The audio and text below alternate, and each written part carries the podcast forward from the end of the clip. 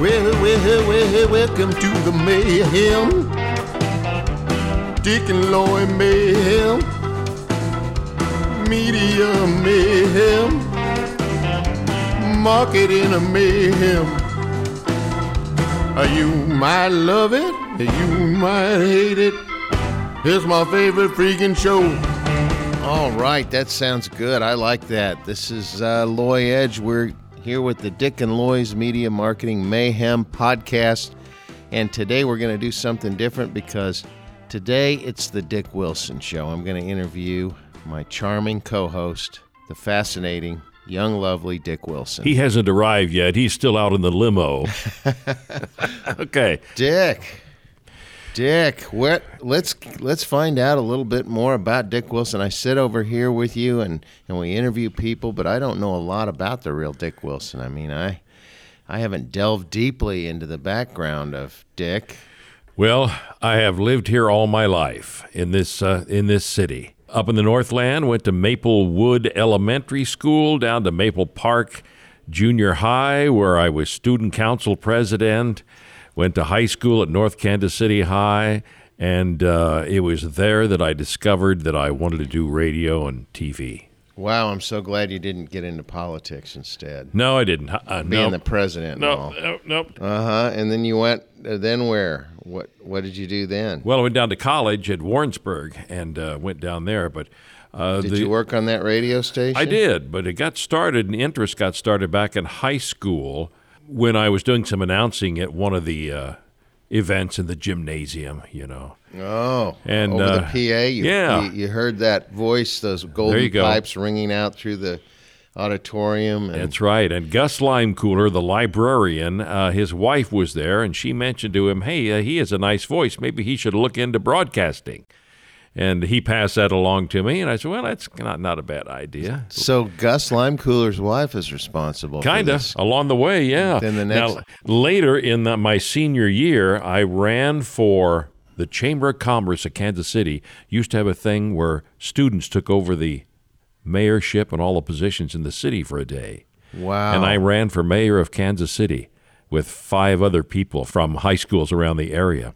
Holy cow! Well, they need to do that again. That was kind of a neat Kind deal. of on a permanent basis. Yeah. So we had the thing. Uh, we, we did. We went on some radio stations. Went on the Walt Bodine show. Oh, yeah. Uh, went on some of the TV stations. I got to see the backgrounds, what was going on, and kind of really got interested in it at that point.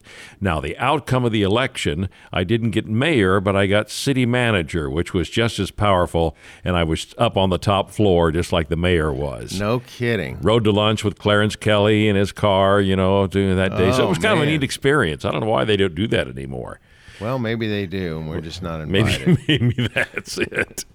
so you knew right away, huh? So that's when I saw the background of things at work and, and really liked it. So I've heard a lot of guys that got into broadcast knew very early on, Mm-hmm. And it just rang their bell, and they just stayed with it. And you were on the air for 46 years 46 before years my jersey was same- retired. Yes. uh-huh. Yeah. Yes.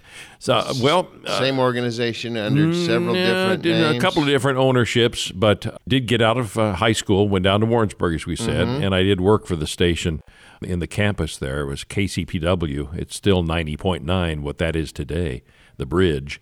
yeah, it's um, really an interesting station now. Yeah, it was only 10 watts back then, so if you turned your back on it on the campus, you couldn't hear it.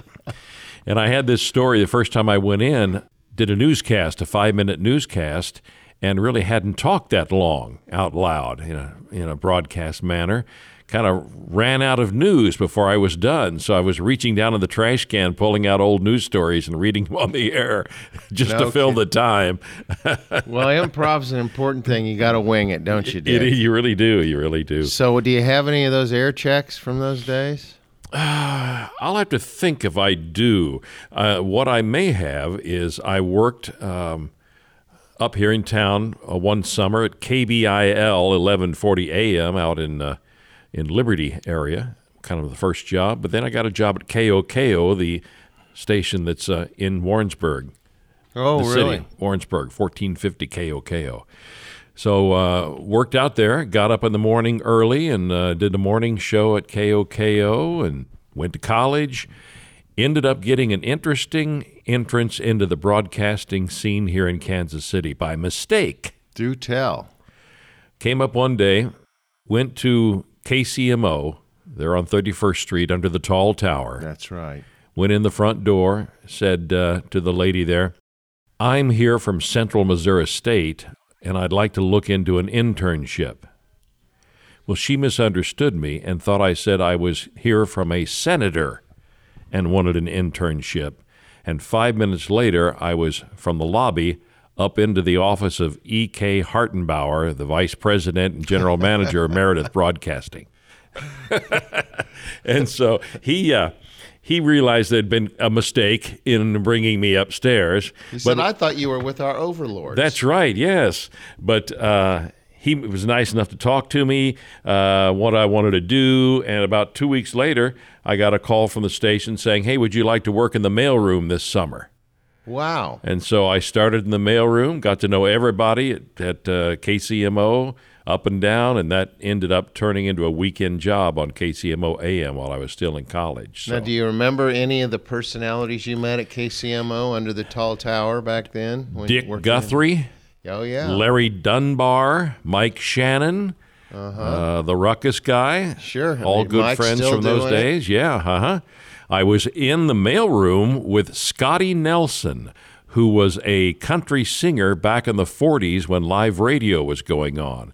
And he was still hanging around there. So kind of got to chat with him about that era also. So that was Holy cow. So yeah, it was a good deal. Live music broadcasting yeah. like Coon Sanders. There you go. Yeah, exactly. So I graduated from college, went into the National Guard. That was the time of period where you went into the National Guard was one of your decisions. So mm-hmm. went off for a couple of months down to uh, Fort Sill and Fort Campbell and those kind oh, of things. So it was the American side. It was the American side. Oh, good. yeah, yeah. Good. That was an early decision I'd made. When I got back, I went back to KCMO. No, they didn't have a place at that point. Talking to Lynn Higby, the program director at that time, but he did send me over to WDAF where Jack Elliott was there, and uh, they gave me a job there as music director, weekend announcer. That would have been in probably uh, 1971. So I started the uh, official count of the career in '71 there. Wow. So, so now, how did you get? Uh, how did you get the, into the role of music director? Was there?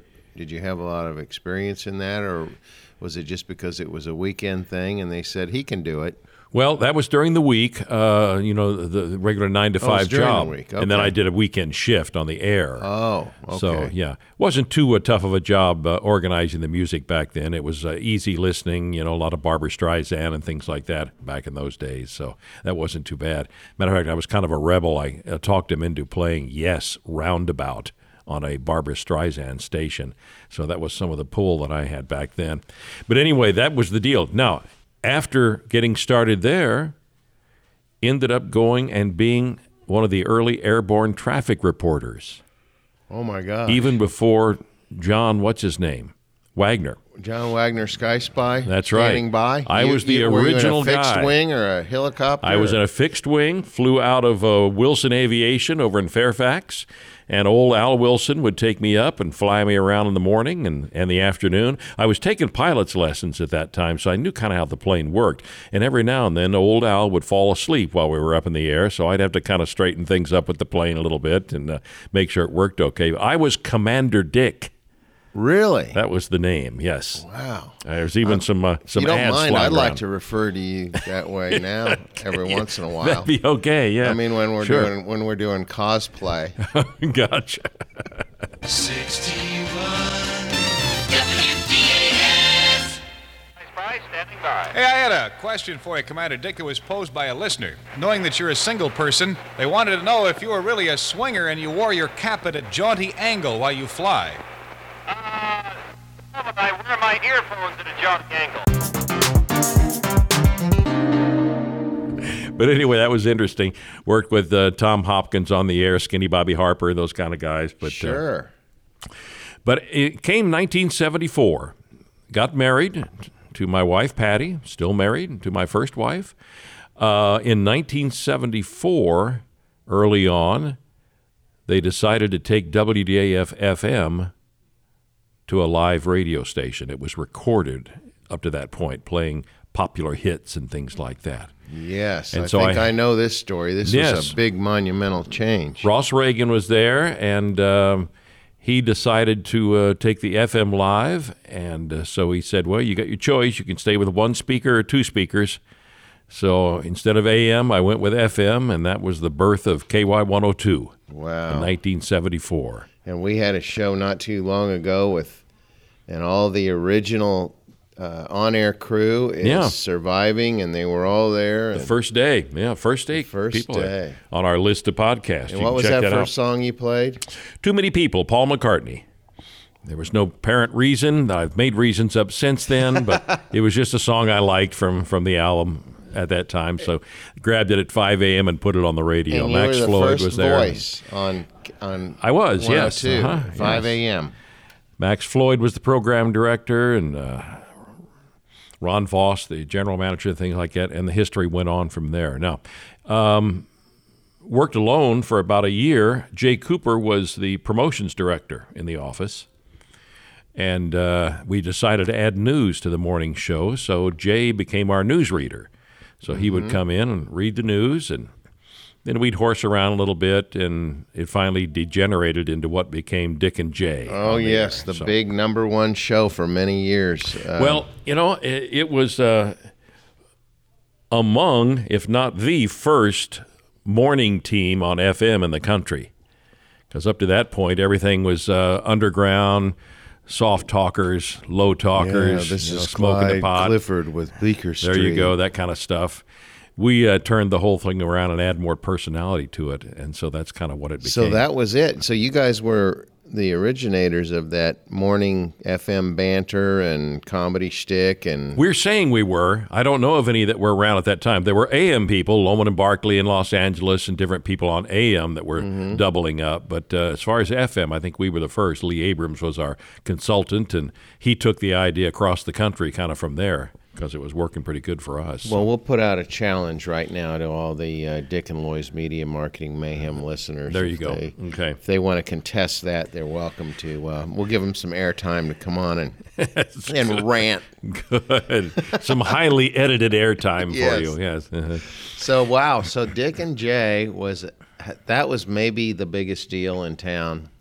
Uh, that was a long run, very successful, very popular couple of guys, and you got into some some really fun things on that show, didn't you? Well, I we mean, you did. guys You know, really I try to clicked. try to think of the things that people bring up to me. Some of it I remember, some I don't remember that we did. But uh, uh, we used to f- fake broadcasts from different locations just while we were sitting in the studio. Uh, one time we faked that we were up in uh, New York City in Central Park. Well, Dick and Jay in Central Park, uh, just kind of ending up the day for us. About time to Uh, wrap things up Been again, a huh? fun time. We had a lot of guests here. Bianca Jagger was here. Uh, uh, Reggie Jackson Jackson, stopped yeah. by this Uh, morning to see us here in New York. Um just all sorts of people. I want to thank the Essex Hotel for putting us up there for a while. And I don't want to thank them for putting us out, though, no, uh-uh. and having to finish the show on the street. So you're Uh, going to head back to KC, huh? Yeah, I got to get back for uh, so I can do the ring announcements tonight. All right. Tony's fight. Well, they got to go to the game up here for Okay. a while. All right. What's going on Uh, around here? well, we're sitting here in the Sheep Meadow area and uh, busy. What's that? What's the matter? Yeah. Who you talking? here. The, This fella passed me a note. yeah, what's this? Please hand me your billfold and watch and any other jewelry you have. What? What? And Hey, this isn't happening to us, is it? uh, you want you want you want What's the matter? Well, I don't know what's going on, but this is You Dick want and Jay these? in New York City. Uh, these uh, microphones too? You want? Well, they, no, we have to keep these. No, we got have to. keep- We got to. Another time we went to Sedalia, took the multi-million dollar media van to Sedalia Oh, for a Sedville, broadcast. Missouri. Yes, and uh, sounded a little like this. And then on the outside, if you're looking for us this morning here in Sedalia, there is, of course, the larger than life drawings of Dick and Jay on the outside of the uh, actual motorhome, and uh, with our personal phone numbers on it and uh, freelance information.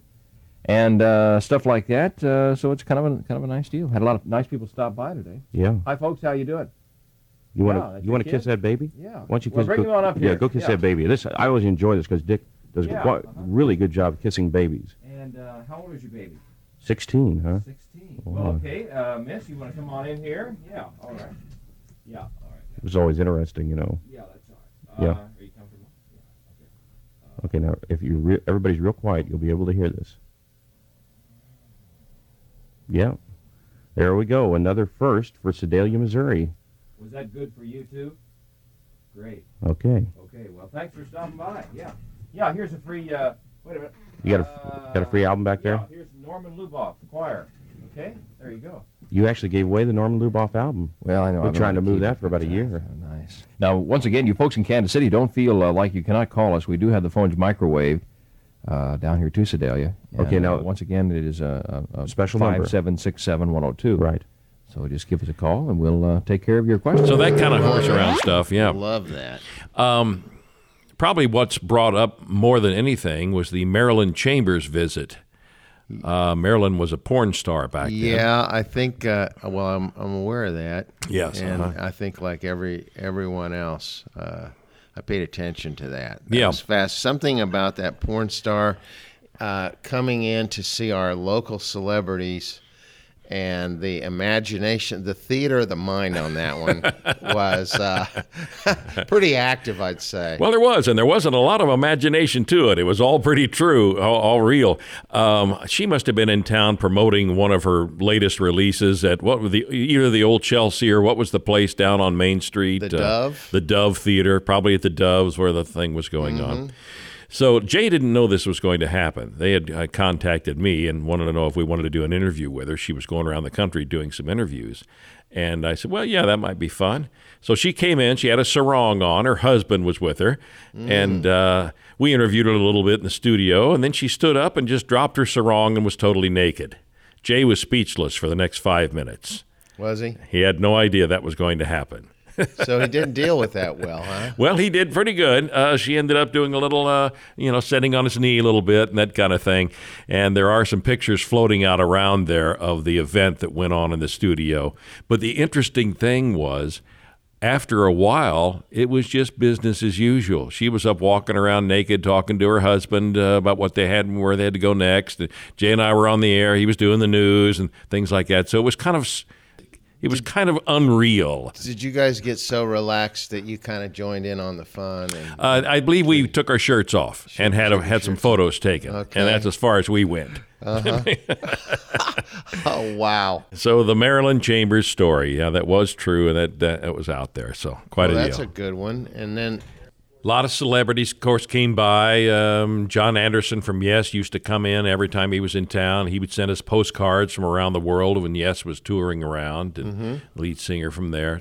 Todd Rundgren came in one time, and uh, the big story about Todd was uh, he didn't talk a whole lot. He mostly sat over in the corner and made out with a groupie that he'd brought in with him in the studio. So- well, Yep. I'd heard some stories about him being an unusual guest. yes, uh huh, yeah, yeah, he certainly was.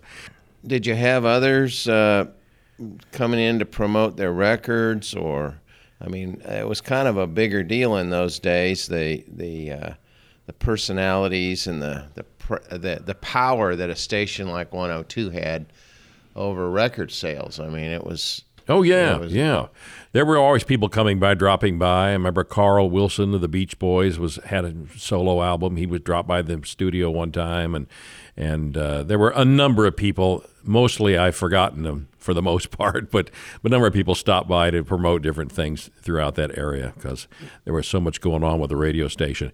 You know, at one point we had this idea. Well, let's do a live show in front of an audience, and so what we- could go wrong? we put it together. What could go wrong? We put it together, and it became live at the Bijou on Friday mornings. Oh sure.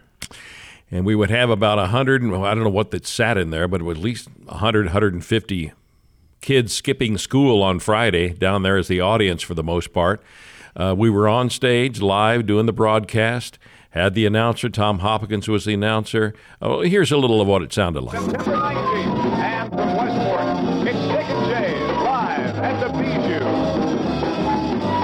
Be listening this morning for lots of guests, some good old rock and roll, 102 freeloading, freeloading, freeleading, freewheeling breakfast eaters in the audience. And now, at least until we can find a couple of really good hosts, here's Dick and Jay. Okay, all right. Okay, the I think the uh, I think You the look like applause. Merv Griffin, yeah, don't really. you? I think the applause practice worked. That's great. It worked That all right, pre-recorded yeah. applause record that Yeah. we have back at the station really sounds good at this time of the morning. Well, it's 6:06. We're both on the job this morning. This is And, the first uh, time. Now, what time did you get here? You I got here an hour and a half ago. I tried to be as late as I could. I got You here came about 10 close, till. yeah. But actually, in order to get us both on the job at the same time, on time, we had to get out of the studio. So we're in Westport, live at the Bijou. This is this is probably the most extensive that we have done to try to get a free breakfast. That's right. We've tried for, yeah, I mean, literally for five years now. We've tried to get free breakfast set up. So now the corner restaurant is going to take care of us for Fridays, okay? So we have to come down here to get it, though. Now, there, I'm real surprised at this many people down here so far. We're about uh, Okay, they've been up all night. filled right Yeah. now, and Yeah.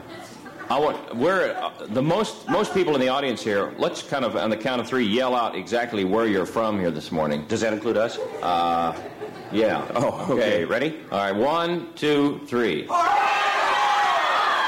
Okay.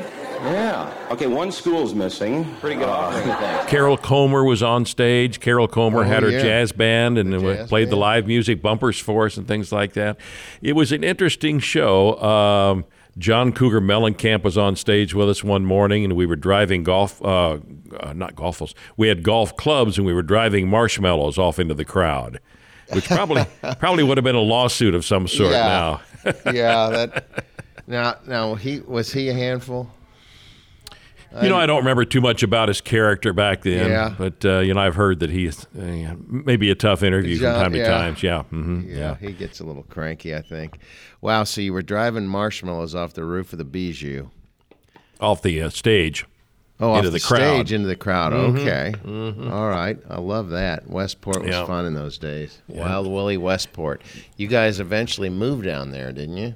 The radio station. You know, we did. Um, we were, of course, on Signal Hill when we first started, but um, there's a lot of, uh, of mileage in between the move down to Westport until we get there. It was back in uh, oh 1981. Jay left the station, and I hooked up with Max Floyd, who was doing the afternoons, and Max and I did a morning show called the A Team with Frankie. Uh, Sure. the Frankie that uh, was our remarkable mouth lady, and uh, She She had a great history with the station also.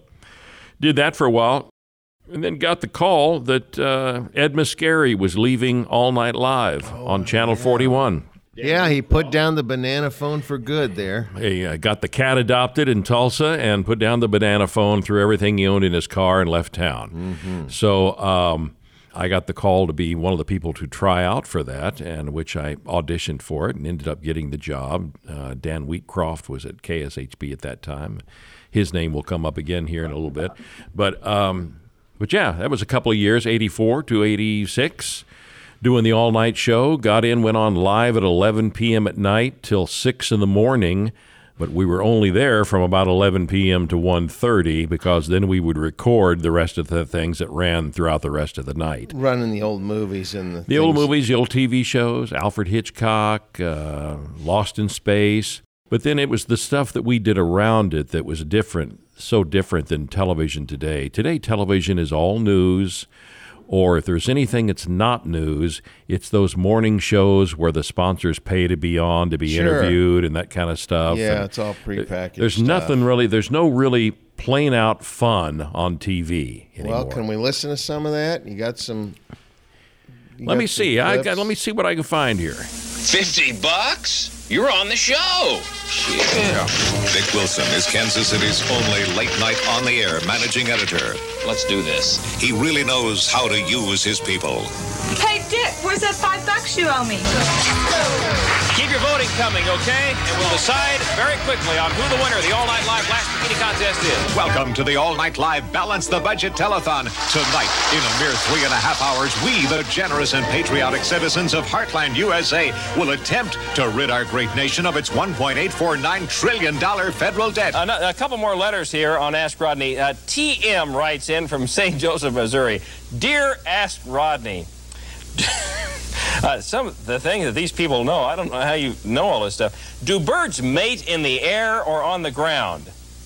I don't think they do at all because they don't have uh, laps. Their knees are backwards, you know? And some of you wonder, what do we do all night? while the shows are going. You know, when, when we're, we're watching most of the time, of course, but sometimes we are, you know, having a little bit of fun. And here in the Olympic season, of course, having a little bit of competitive spirit. Now, we have kind of a little bet going on here amongst the crew as to which one of these two chairs, rolling chairs, rolls the farthest. You know, there are two things I've learned about life. Number one, when the camera hits you, turn on the charm. And number two, be able to handle 12 foot of pipe.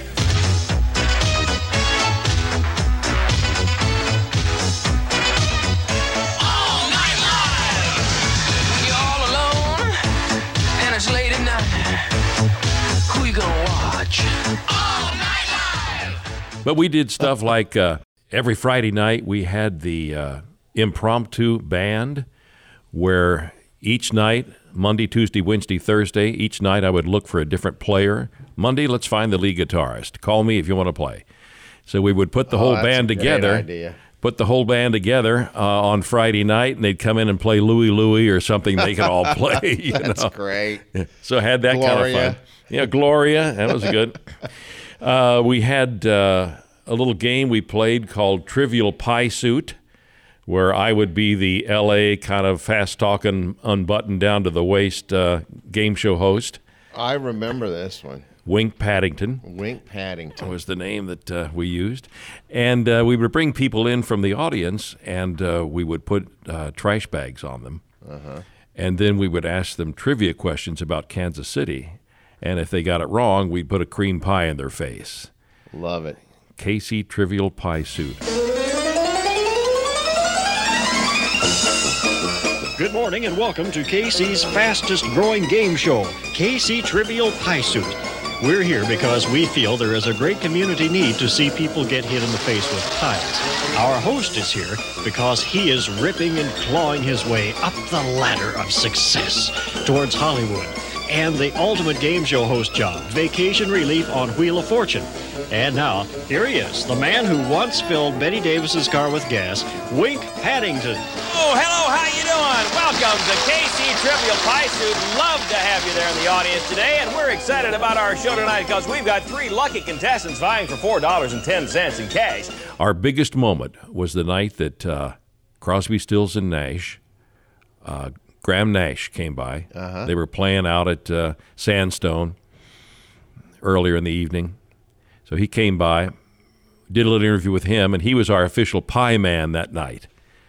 So I have some video of him putting pies into the faces of some of our listeners right now. I there on think that one resides on the internet. It is there. You can find it. Plus, we also have a very special event tonight. For the first time ever, after many, many letters and years of trying, we have our own celebrity pie man. Come on out here, Graham Nash. Come out here from Crosby, Stills, and Nash. Here he is right here. How's the old arm feel tonight, Graham? Huh? Feel it, feel it. Oh, my God, that's quite a muscle. All right, well, we love that. Well, we'll get back to the Three Stooges episode here in just a minute on All Night Live. Graham, thank you for coming on tonight. Thank you. We appreciate you coming on Kansas City Trivial Pie Suit, and because you're here in that, town. that Wink guy, unbelievable. He's going to make it. You think so? Oh man, he's got the talent. I, I don't care for the guy myself. He's a Hey. little too uh, avant-garde for me. But well, he's uh, very avant-garde. Yeah, I right, guess he's kind of West Coastish. Hey, you know that's huh? what's going to make it. Yeah. Oh yeah. Well, uh, I know that the Kansas City Trivial Pie Suit flew you in here to be a celebrity pie man, and we thought while we have you here in town, we'll let you do a show. You got uh, got your your buddies with you. Oh yeah, I got a Yeah. couple of them with me too. Yeah. Oh, What yeah. night be good for you? Uh, tomorrow night maybe. Tomorrow night? Yeah. Sand, right. out at Sandstone. Sandstone's a great place. It out is. There. You ever played out there before? Have you got a Have you got a hold on the hall tomorrow? Uh, I think we can work it out. I know a Good. couple people out there. That, Maybe Wink can know someone. Uh, Wink probably knows somebody out there. Sure. So, uh, so we'll look for uh, Crosby, Stills, and Nash. Of course, uh, uh, Crosby and, and, and Stills are, are not here, so we'll call it Nash, Crosby, and Stills for tonight. Why not? Okay. Why not? All right. It's a good idea. I, in fact, I recommend that we change it on the albums too. I think it's oh, good idea. Good time to start. Yeah. Yeah. You can find that whole deal, but that was kind of a fun deal that, that we did. And then one other thing, we had drive-in talent night. We would open the garage door on the side of the studio, and people would drive into the driveway and do talent in their car. Oh man, love that. We had people coming by with a guitar, sitting in the car. We had one guy came by one night that had just had a tattoo and was still bleeding, wanted to show us. Oh, So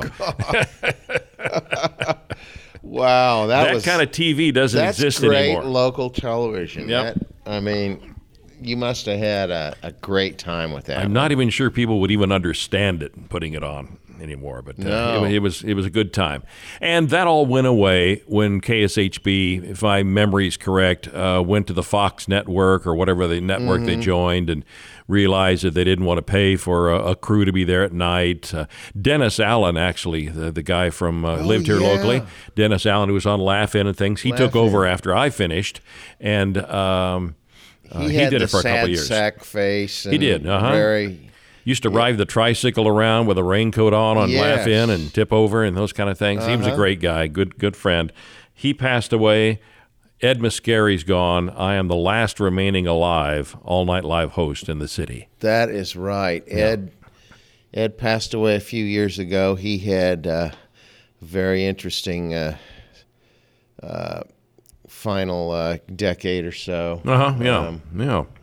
And uh, so Dennis Allen, and then the show went away, and that was the end of that local. That was the end of, of really. local. and They, they kept uh, the AM live station around for a while because the crew was already there during the daytime. But it was a good time in TV, and uh, it's gone, and you can see some things on the internet still from that leftover. So that's cool. I still watch reruns of you know Fred Broski with Bowling for Dollars. I'll bet you uh, do. Yes. yeah. Uh huh. Yeah. Or Marathon. Bowling with Molin, if you want to go back even far. Yeah. Farther. Yep. After uh, All Night Live, uh, I had the opportunity. I pitched him on a half-hour primetime show called KC Prime. Oh yeah. It's Dick Wilson's KC Prime.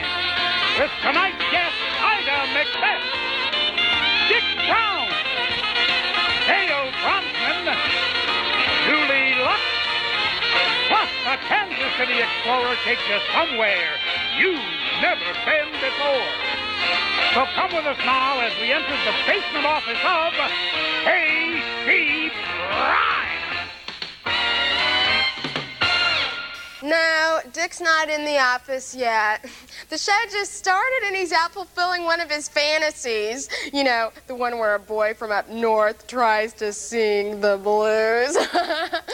sure, I'll tell him you called. Uh, pothole blues. Have you heard the news? Boy, there's no turning back now. We're up and going. Yeah, who was that guy, uh, announcer in the open? Solowitz. We paying him anything? Uh-uh. I love him then. Great. Hey, Any phone calls? Oh, yeah. Let's see. The vending company called, and they will refund you the 375 bucks you lost in the candy machine last night. Great. Mm-hmm. And the Midtown Community Dancers would like you to do an interpretive dance depicting the developments of the Sailors Project. Mm-hmm. Yeah. Oh, and the people are here. What? Hey, hi, how are you? Come here, come with me a minute. Goodness. Gosh, it's good to see you. You know, I haven't seen some of you, my old friends, here in a while, but uh, it's good to see you and some new people out there, too. Hey, okay, uh, my name is Dick Wilson, and this is KC Prime. Okay? Well, actually, this isn't KC Prime. This is the little area where we come when you and I need to chat. That office over there is the production office of KC Prime. All we want to do is have a good time for a half hour and show you some of the prime musical and theatrical people here in the Kansas City area. Okay? If you like what you see, let us know. You know, back to business. I was uh, over at Harry Star. So I did about four episodes of that through the next year, where we uh, had some guests on. I went around and explored things around the city. I went up into the top of the Power and Light building and explored up there inside the glass area. Upon entering this room, you feel like you've stepped into a small church of some sort. I wonder if anyone's ever thought of getting married up here.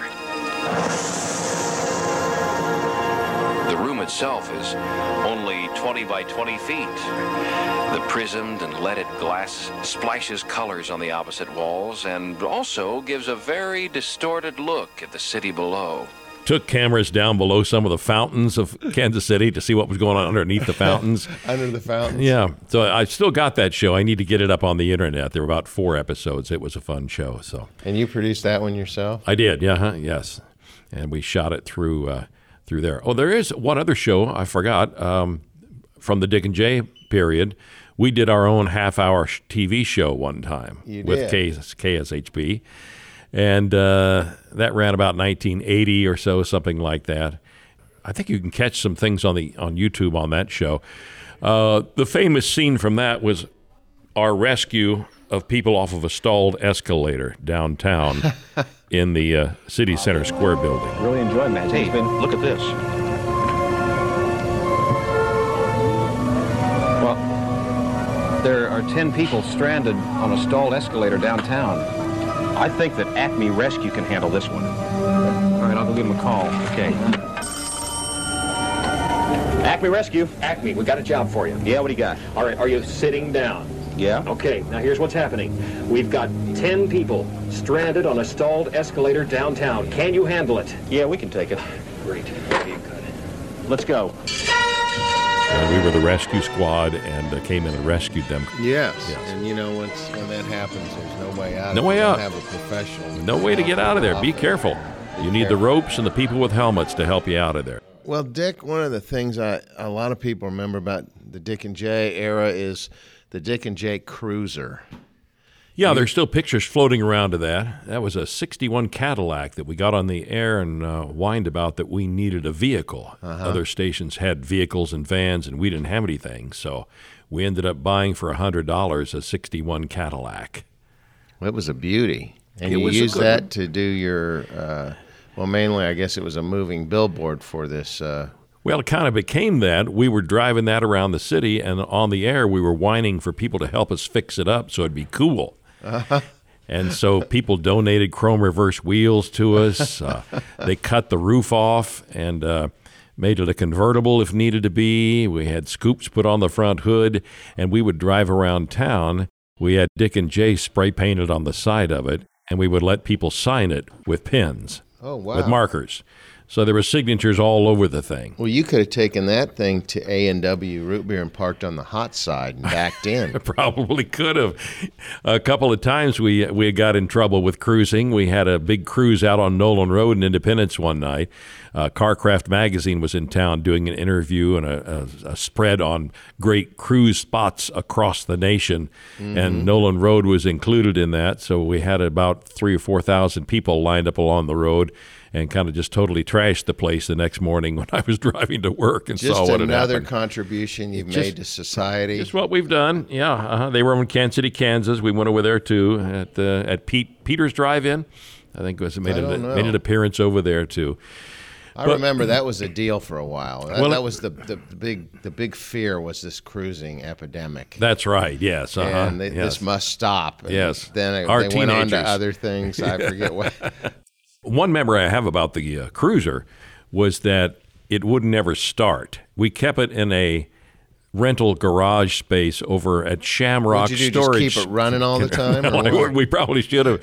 but anytime we went over to get it, we had to jump start it to get it started. So anyway, that was kind of it wasn't uh, among the best in the in the uh, quality driving time. It sounds like 102 saved a lot of money in those days. Were they a little close with the coin? I think, like radio, they didn't ever spend any money on anything, even to today. Wow. So- no wonder it was hard to get groupies. There you Get go. a 61 uh, Cadillac. You know, we ended up burying that as a time capsule at Worlds of Fun. You're kidding. It's it's in the ground now? At least that's what people think. Okay. In reality, enough. they cut the back of it off, Mhm. sent the rest of it to a Liberty car dump place, and just put the back bumper in the ground, peeking out back in the back where the train goes back around the western area in the back end. And it was there for a number of years before some other management didn't understand it and took Didn't it out. understand that. Yeah. and Took Mhm. that sacred site and probably plowed over some Indian burial grounds. Kind of wish I had that, uh, that uh, the back end of that car. Well, you know, if if the front part is still in Liberty in a junkyard, someone out there, some industrious people might be able to go on a treasure hunt. it's very marked up. You'll notice if you see it. a lot of signatures on there. You'll know it if you see it. So anyway, that that was the deal. After we did the uh, KC Prime show, got a call from uh, Dean Hallam. Gannett was coming to town to buy radio stations. Yeah. And Dean had been after me for years to come and work for him at a radio station. He was at KUDL at the time. He was a program director. Program director, yeah, huh? Yeah. You know, I was doing this freelance stuff, doing the Jones Store spots and Worlds of Fun spots and those kind of things. And he finally called uh, again and said, "Hey, you want to? Uh, we'd love to have to talk to you about working on the air." So this was 1986. So met him downtown in a hotel space in the lobby of the Marriott. He and Don Trout, the manager, and they talked about wanting to have me come and work. And I shot them a figure I thought they'd never accept, and they did. And uh, so for the next 34 some odd years, I was working at uh, 94.9 Wow. as it went through its different eras. So Uh, you did your show with several different music formats going on. It was Power. Ni- It was Oldies 95. I mean, I think it was Power 95. started out as. Power 95, top 40 station. Hey Wilson, hey Wilson, you're Casey's favorite dick. Power 95. Oh, It's the dirty joke of the daytime.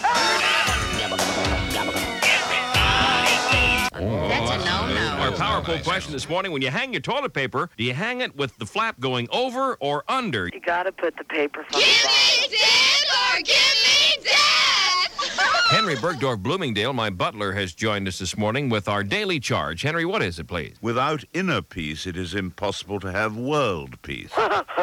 We'd like, to, we'd like to run some sounds down the line to you and just see if you can identify the type of plane by the sound of the plane. All right, sir? Okay. All right, here comes the first one right now.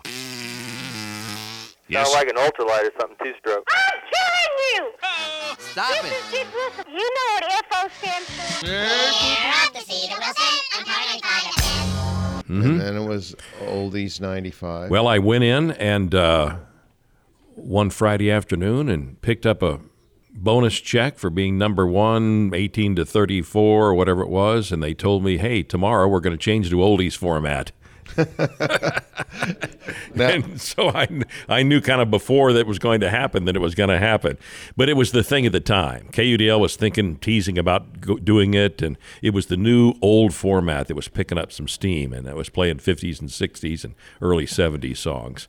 So we jumped on the bandwagon and got that done. Matter of fact, on a Friday afternoon, Charlie Knight, who was one of our evening guys, was doing a remote at a car dealership. When he started, it was Power 95. When he ended, we were Oldies 95. So uh, right in the middle of his shift, we switched to Oldies.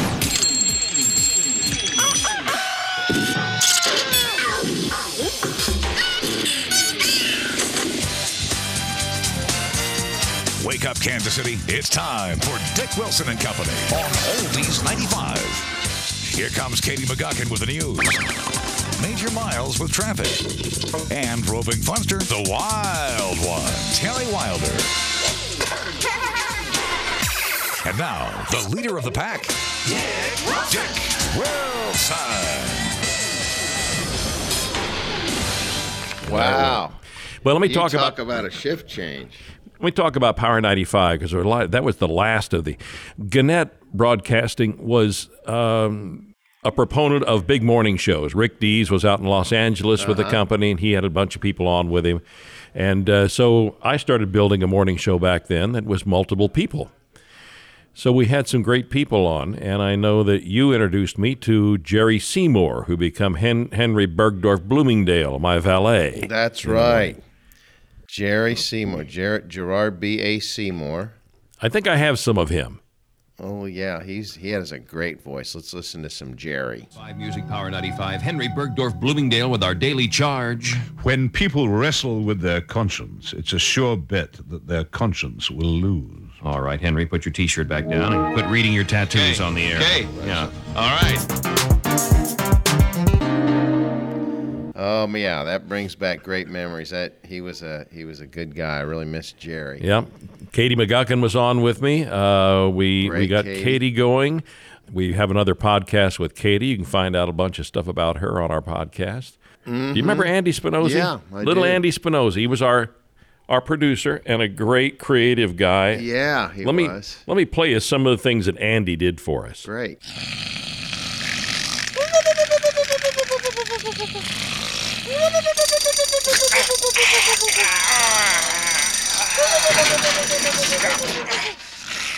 All right, you lame brains, get up out of bed. Okay, all right. I said get up, you lame brains.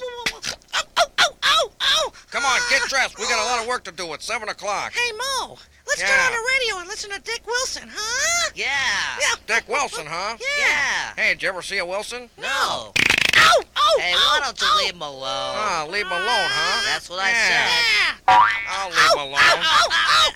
Now turn on the radio. Hey Wilson, hey Wilson, you're Casey's favorite dick.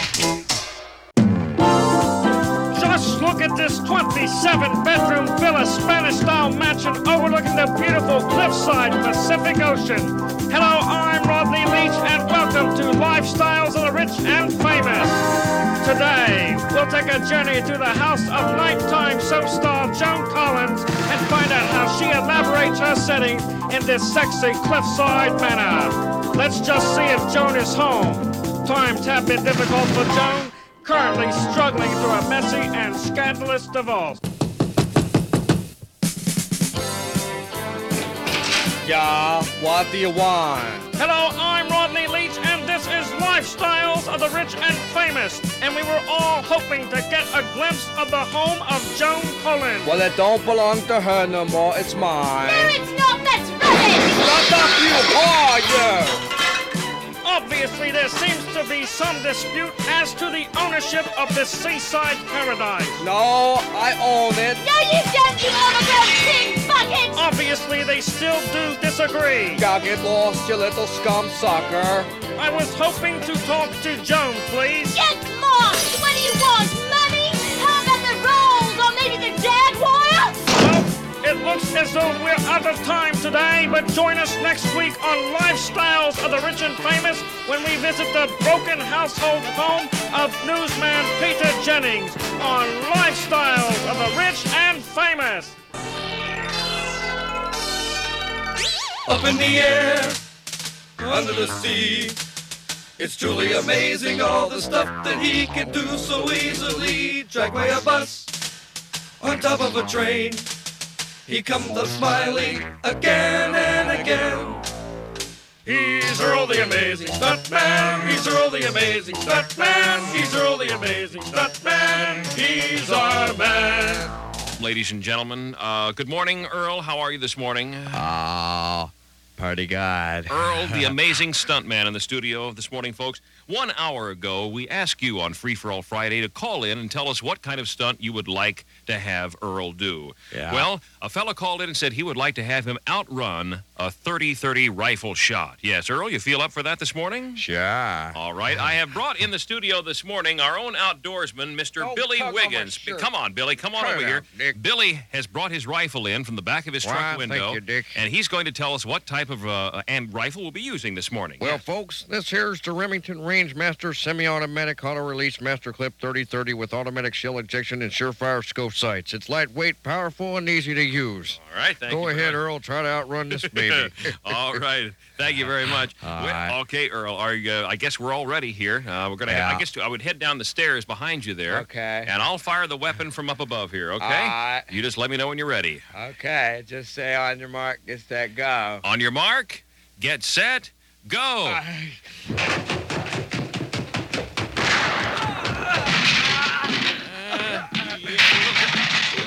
Bit slow on that one, Earl. Yeah, a little bit slow. Come on back up here to the top of the stairs again, Earl. Ah. Yeah. Let's try it one more time. What do you say? Ah. We'll, we'll give you one more try. Henry, don't you think one more try is all right? I think we okay. should, yeah. All right. On your mark. Okay. Get set. Uh, Go.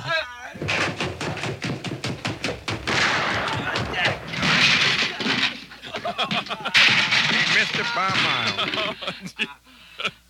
Earl, how are you, Earl? He Earl? looks pretty shaken up. Gee, Earl. Ah. How are you, guy?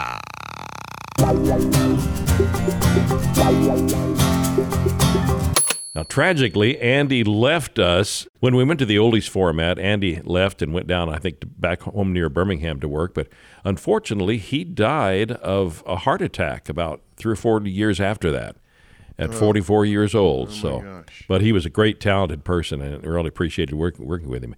Deanna Hurst was on the morning show with us. friend of mine, Deanna, who She I ran into again out in L.A. Yeah, yeah. William Morris Agency, doing, do, still doing uh, acting and voice work. She was a great singer, and I think uh, we wrote some parody songs that she did, like this one.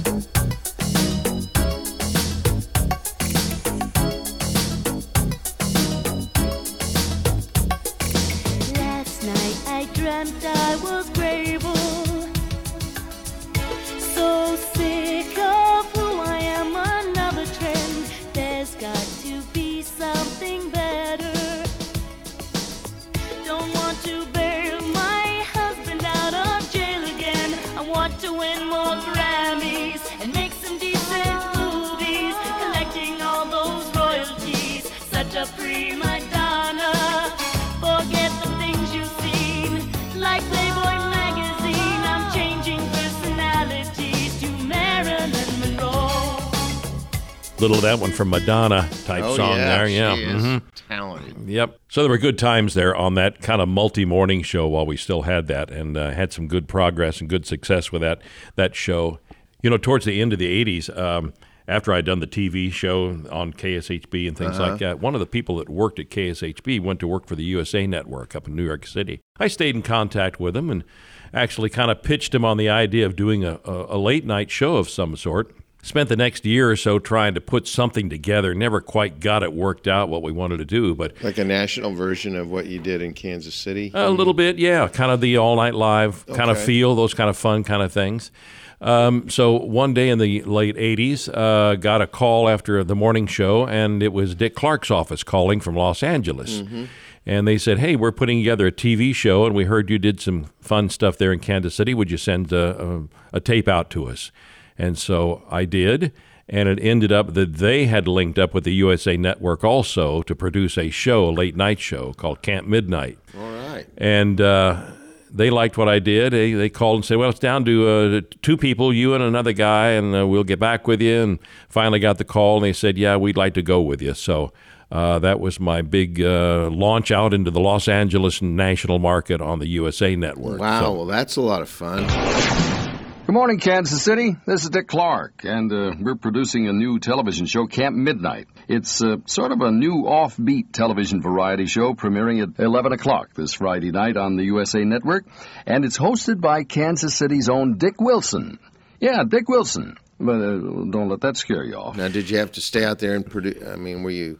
You know, they, they had a full out staff out there in Los Angeles at Dick Clark's office there in Burbank on Olive Street across from the NBC Mhm. buildings where his, his office was. And uh, what I would do is it was my job to prep all the guest interview stuff. We'd have about three or four guests on per show. And uh, so I would fly out. I'd get off the air, the radio on uh, Friday mornings, catch a plane to Los Angeles. And Friday afternoon, we'd show up at Dick Clark's uh, office out in Burbank and we'd start rehearsing. The uh, crew of about seven or eight people were working week through the week in the office developing the show out there, Mhm. writers and things like that. Tim Conway Jr.'s uh, was there. Tim Conway's son was a part of the staff and some other great people. he was on the air in uh, L.A. when I was out He there. he went to radio after our Yeah. stuff. Yeah, he sure did. Yeah, but uh, he was a fun guy. So I would show up out there. We'd start rehearsing the show, and then on Saturdays we would go over to Van Nuys, a little place on Van Nuys, and uh, I think they also shot uh, Casey Kasem's American Top 40 show in that studio. But anyway, we'd set up our studio and we would shoot two 90 minute TV shows on Saturday night. That was quite Huh. a haul. They'd- Wow. They'd, bring an audience of about 50 people in. We would shoot our first 90 minute show. Then we would let that audience go and um, have a little dinner and then bring another 50, Really? 60 people in and shoot the second 90 minute show. And now, here's your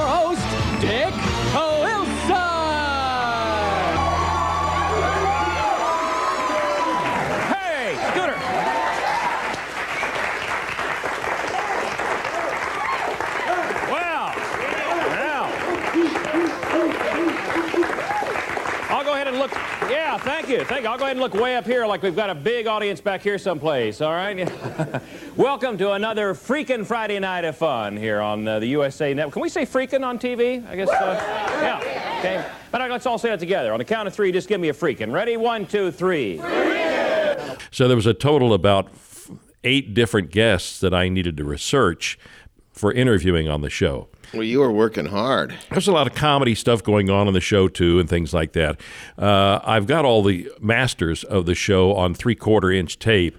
I've got to get those dubbed to digital, so Digital, I yeah. can maybe get that show back out and show people because it was a fun type deal. Remember any of those guests that you had a lot of fun with? I do. The first guest was John Stamos. Please say hello to a guy who's the star of Full House, and he's also part-time drummer for the Beach Boys, John Stamos. John!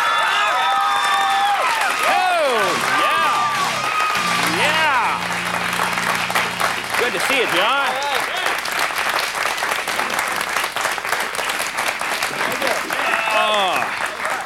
Nice, Dick. Well, thank you, John. Do you have that girl's number out on the street, by the way? yeah. John, I want to know one thing. yes, Dick. And that is this Beach Boy thing right mm-hmm, off the mm-hmm, bat. Mm-hmm, mm-hmm. How'd you get lined up with these guys? I told them I knew you, and you Did got you? that shirt really? this is what a... is that? It's kind of a kind of a Tom Selleck, Barry Manilow Yeah, kind of. it's uh, a. I've never seen a. Yeah, it's a. You're in L.A., man. You got to look cool. You got to be, you know what I'm saying? And we had Michael Reagan on, President's son. Oh, sure. Right, right before Reagan went out of And office. then he went into radio. Yeah. He had a big, long radio career. Uh, a lot of B-level stars. Uh, Adrienne Barbeau. Uh, oh, sure. Timothy Leary was on. Yep. that was a, an interesting one. We had a, a good Timothy uh, yeah, guy. Timothy Leary guy. The lady who played Catwoman, I can't remember her name. Oh, Julie Newmar. Julie Newmar was on. Now Julie's Julie's a different kind of gal. isn't She really is. I noticed that right off the bat when she came Uh-huh. into the room. Yes. uh-huh. I had some conversations with her Mhm. out in L.A. Linda Blair was on one night, you know, the Exorcist star. We had a skit where she played my girlfriend. Oh, that's great. kind of did some of her stuff again. We had a one-man band. Scooter Peach played uh, played all the keyboards. He was our one-man band. The whole premise of the show was that we were a very underfunded show. It So- sounds like Fernwood tonight. a little bit, a little bit like that. We Or were Mary on the Hartman, we were in the back of all the sets.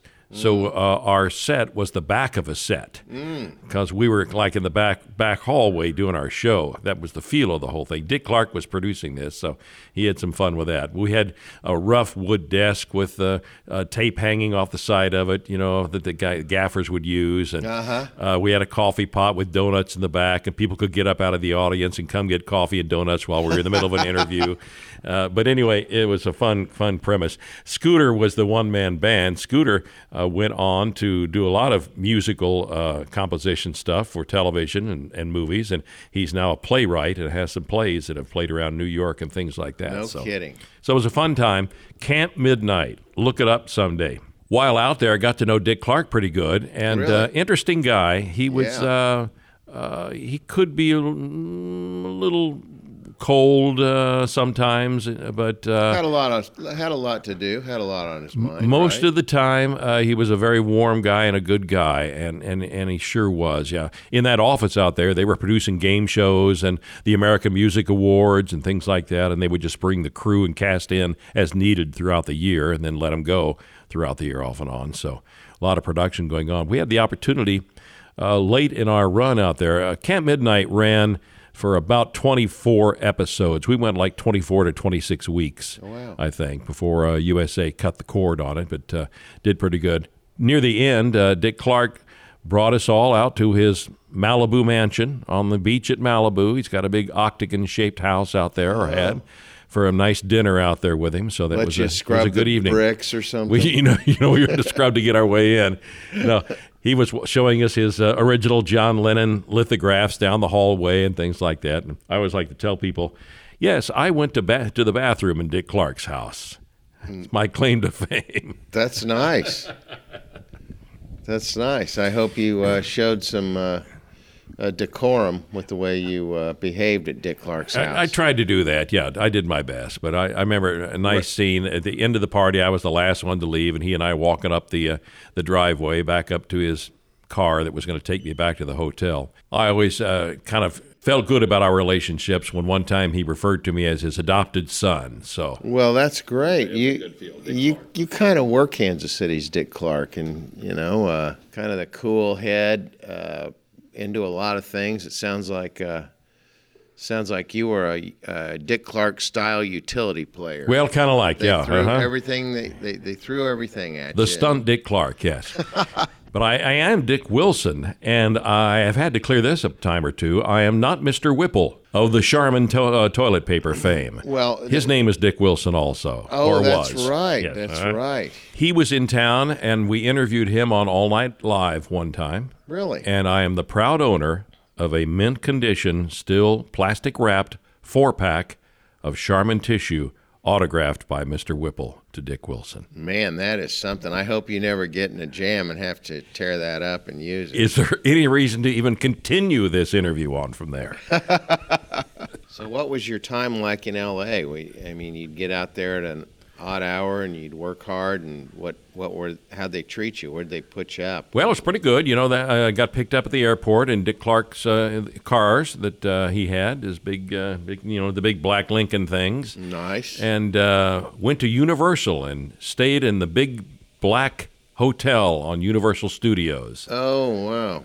Up on the top floor, they put me up in the penthouse.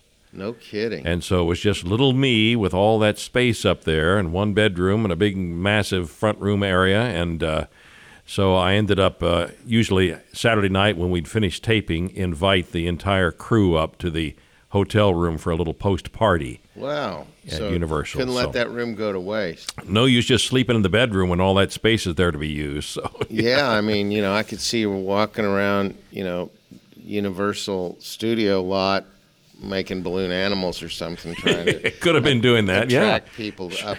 Could have been the- doing that. to a party. yeah. Hey, come on up. I got a big room. Oh. So I'd go out every other weekend. But the interesting thing about the, all these guests was that this was before internet time. Mm-hmm. So I had to go down to the library and get microfilm stuff out and zip through magazines around the country and try to find background on these celebrities that I was interviewing. That was uh, the situation at the time as far Well, as doing investigative phone stuff. time. Yeah, it really was. Yeah. Mm-hmm. yeah. So I mean, Mm-hmm. people f- forget how how difficult that was. Exactly. Yeah. Yeah. While I was out in Los Angeles, um, a person at the Dick Clark office introduced me to an agent out there.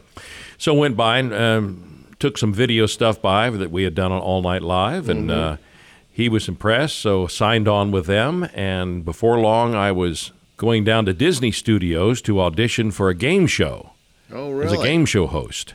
Mark Batterman, Batterman Productions, was uh, the producer on this. He'd worked with The Gong Show and a lot of other things, and Chuck Barris. he was yeah yeah checking people through. And I think I was the last guy to audition in the day. Ended up getting that job, Wow. and so later in that year. Came back out and kind of went to Game Show School 101 with Mark Batterman. We were on the back lot of Disney in one of the trailers. I think right next to uh, Carol Burnett was in a trailer next to us or something doing something for a special. So I'd show up out there uh, for the week. I did some broadcasting back to Kansas City during that time at the uh, Kiss studios, but during the day I'd spend it there for about a week or so, kind of learning the game show rant, what you are and what you had to do, and you're kind of like the uh, the host and the umpire and the cheerleader and the whole thing wrapped up in a game show host. So But that's a fun gig, isn't it? it is, you know, it really I mean, was. Once you get the hang of the game and you understand what you're doing, it you can Exactly. It's so easy. 20 Questions was the name of the game show. Um, we shot a big uh, pilot out at uh, the TV studios out in Los Angeles. I had two celebrity people on. Markie Post. Do you remember that name? Sure. Now, I, no, she, She was one on of them. Night Court, right? She was, yeah. Huh? The guy who was the celebrity guy was Fred Willard, and Oh, uh, he's great. it- and he, he's been in so many great things out there. But we did the whole uh, twenty question show, and uh, away we went. Had our pilot in our pocket, and uh, the next step was for somebody to pick it up. So uh, NBC actually showed interest in it, and they decided to test it around the country and see what people thought Uh-huh. of it. They ended up not knowing I was from Kansas City. They ended up testing it here in Kansas City. No kidding. Matter of fact, the wife of the radio station, Don Trout's wife, was one of the people called in to test it. And so they were surprised when they found out that they were testing it in a market where I was already known anyway. So uh, I don't know if that had anything to do with it. But at the time, uh, Dick Clark also uh, was putting a show out called Greed. Mm. And uh, they tested that. They ended up going with Greed, and ours went to the shelf. So that was my that was my big deal, my big game show Man, deal that almost made it. That Mm. Boulevard of Broken Dreams strikes again. I know we heard a lot about it on your podcast also. My relationship with Mark Batterman continued on. He was a good friend. He he is a good friend, and he and his wife Nancy, I would, I would. They were my couch place when I went to Los Angeles, like Oh, you yeah? talked about with bigger staff and Mhm. things. So uh, Mark would call every now and then when he had another game show he was producing and would have me fly out and do the run through for the networks. Mm. You know, we'd get into a convention area and set it all up and run it through for the network uh, big wigs and see what they thought about the game show idea. It was interesting because one of the times we did that, we were out on the back lot of Warner Brothers in one of the offices there. Here it was Sunday afternoon, had a little break, so took a walk around by myself on the back lot and walked down the western streets and looked around there. Hadn't seen that kind of thing. Oh, yeah. A So you were on the Kansas main City. lot over in the main lot in Mhm. Burbank. Yeah, took a little turn around the thing, went through by some trees, and a little clearing opened up, and there was the front of the Waltons' house. Oh yeah. Just the front, of course. They don't build anything else. No, no. So They were downtown streetscapes and yeah, everything there. walked around in back of the house, climbed up on the scaffolding, and hollered out of John Boy's window. It's just those memories that Yeah. make it make L.A. worthwhile. You know, on that lot, I had a lot of fun on that lot too. Uh, the F Troop was shot there. Oh, yeah, sure. so there were there were real westerns shot in that western scape there. Yes, and uh-huh. then there were all these crazy comedies. Oh yeah, sure. And and like I said, I uh, I would run into a lot of these retired guys from these Yeah. sitcoms. And, Yeah. And it was fun to look around and see the tower where Dobbs There you go. and uh, you sure, know, yeah. love that place. New York Street, Mm-hmm. city streets. In the early 90s, got into working with VPR Productions here in, in town and Curtis Pickering and the gang out there. Oh yeah. And doing a lot of pharmaceutical shows. That was back in the big era of pharmaceutical times when uh, there was a lot of money spent on marketing days and bringing their clientele and their, not their clientele, but bringing their salespeople in for national meetings and those kind of things.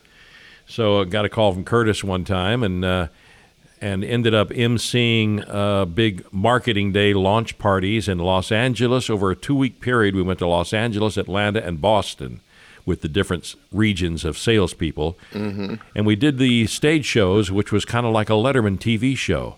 I'd Oh, be really? the Letterman character. Uh, we had a band playing. We'd bring, instead of the guys talking uh, behind a podium on stage, they came out as guests of the talk show. And we presented their message that way. And ended up doing that format through a lot of different companies and a lot of different times through the 90s. Man, if you can keep that show moving, talking about sinus medicine and things, You know, you have to, yes. you uh-huh. You are one talented guy, I'll tell you. You know, but we had comedy uh, videos about Nylandrin and about uh, Nicoderm patches Mm-hmm. and uh, parody songs with the marketing people coming in on motorcycles. It was uh, it was quite a production. That's tickling my funny bone right now, just hearing about it. I love medication. well, now, all through this career, you also were kind of writing and producing and and even editing. I I remember going in there and seeing you very uh, adroitly taking the uh, the razor blade and the reel to reel tapes and just cutting. A few people can believe this actually, Mhm. pre digital age. You would take reel to reels and take a razor blade and cut them apart and tape them together. Exactly. And that yes. became the edit. That's and you how the got edit was. really good at this. Like Well- you could have worked an assembly line in China. I, I could have, yes. It was just like film editors editing, but it was just audio tape, is what it was. yeah, So- it was fantastic. And you were writing material and producing stuff. So you're creating a lot of content still. And Still doing it. Actually, uh, f- floated the idea of uh, a radio format for the 55 plus people out called Rewind Radio, which would be just 60s and 70s music. None of that 80s and 90s and things that the people from the that period don't want to hear. who so, wants that newfangled stuff? well, it's an ideal I format for an idea. it's an ideal format for an AM station that's dying, playing ESPN or just taking the news programs, and they want to do something a little different. You know, there's a lot of AM stations out there holding a 0.1 share.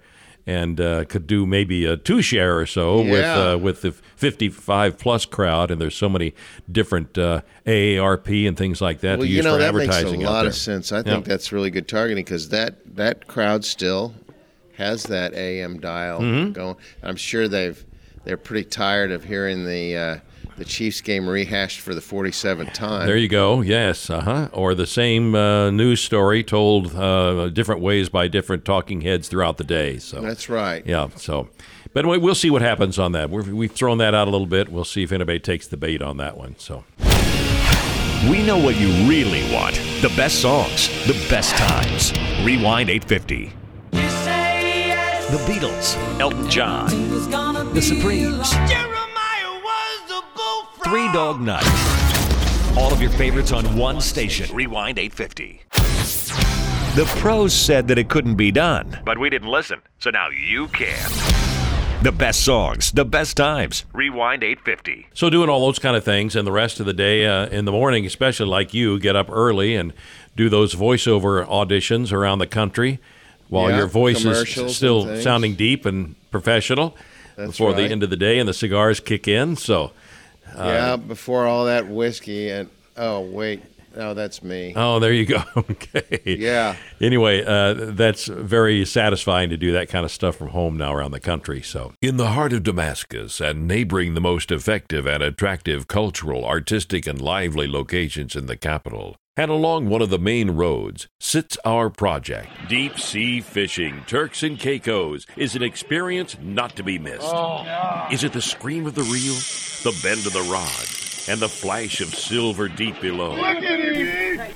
Gotham had experienced a total blackout, the result of a massive electrical storm. Not just buildings and streetlights, anything electrical was affected, including vehicles. Joker had weaponized the fireworks into a chemical attack. I only had enough antitoxin to protect me, and only seconds to apply it. In my hands was a monster. Doing yeah, a lot of that things a- too. p- Yeah, that's an industry that's changed a lot. You could be uh, doing campaigns in, in other cities. Well, I've done some hear 'em. political spots back east. I've uh, pl- uh, played the part of Santa in Nashville, Tennessee, on some radio commercials. Mm. I'm on a bus tour out in Washington talking about the Centralia massacre. And since this audio was recorded, I'm now playing, as you just heard, Batman on a YouTube action comic book. and so there's a lot of wild and wild open things to be doing. Hold it right there, mister. And if you're ever in Bratislava, Slovakia, you can hear me talking about the city as an old character in the Uber City Tour program. Hello, Dobra Den. My name is Schöne Náci, and of course, you know me. Uh, what? You're not from Bratislava? Aha! Then you might not know me. Uh, yet. I was one of the icons of the city, always wandering around the city center, greeting people passing by in the most polite and enchanting way. I always dressed up like a real gentleman, in tailcoat and top hat, even when coming from a rather poor background and not having a job myself. You know, in the voiceover world, if you can be, if you can be Sam Elliott or Morgan Freeman, you can make a million dollars. That's right. Yes. Whatever you do, wherever you go, Edwards takes you there. More brands, more choices. All in one massive low overhead location that says you're going to save money. Whatever you drive, for work, family, fun. It pays to cross the bridge to Edwards.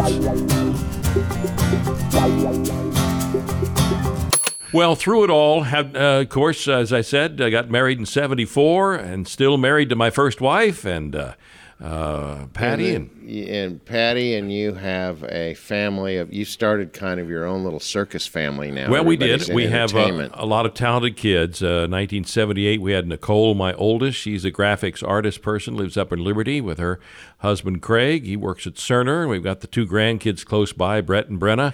then along in 1983 came Miranda, our middle child, and she's an actress up in New York City and works with uh, Clutch Productions, an organization she and some other ladies have developed to uh, create and bring. Uh, uh, female writers and things to uh, to the stage and, and give them opportunities to develop plays and those kind of things.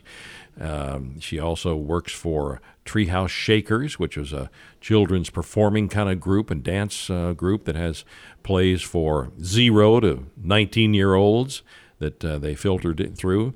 My son Spencer came along in 1992. He went to college up in New York City. He's living up there also in Astoria, and he's working to become an actor also. Also works for Treehouse Shakers. You can look them up on the internet and kind of see the good things they're doing, and got a good family going. Well, Dick, it's been great finally getting to know the real Dick Wilson after sitting across from the booth with you and doing all these comedy things and the podcast. I had no idea the uh, how broad and deep your uh, show business career ran. Well, thank you very much, and and uh, I'm sure at this point in the podcast, it's just you and me listening. Well, so- you know what? But at it's least nice to reminisce. the world will know. That's a couple right. of guys sitting around reminiscing. Yeah. I, I, can you sing us out of this? Sure, I'll give it a shot. You might love it, you might hate it. It's my favorite freaking show.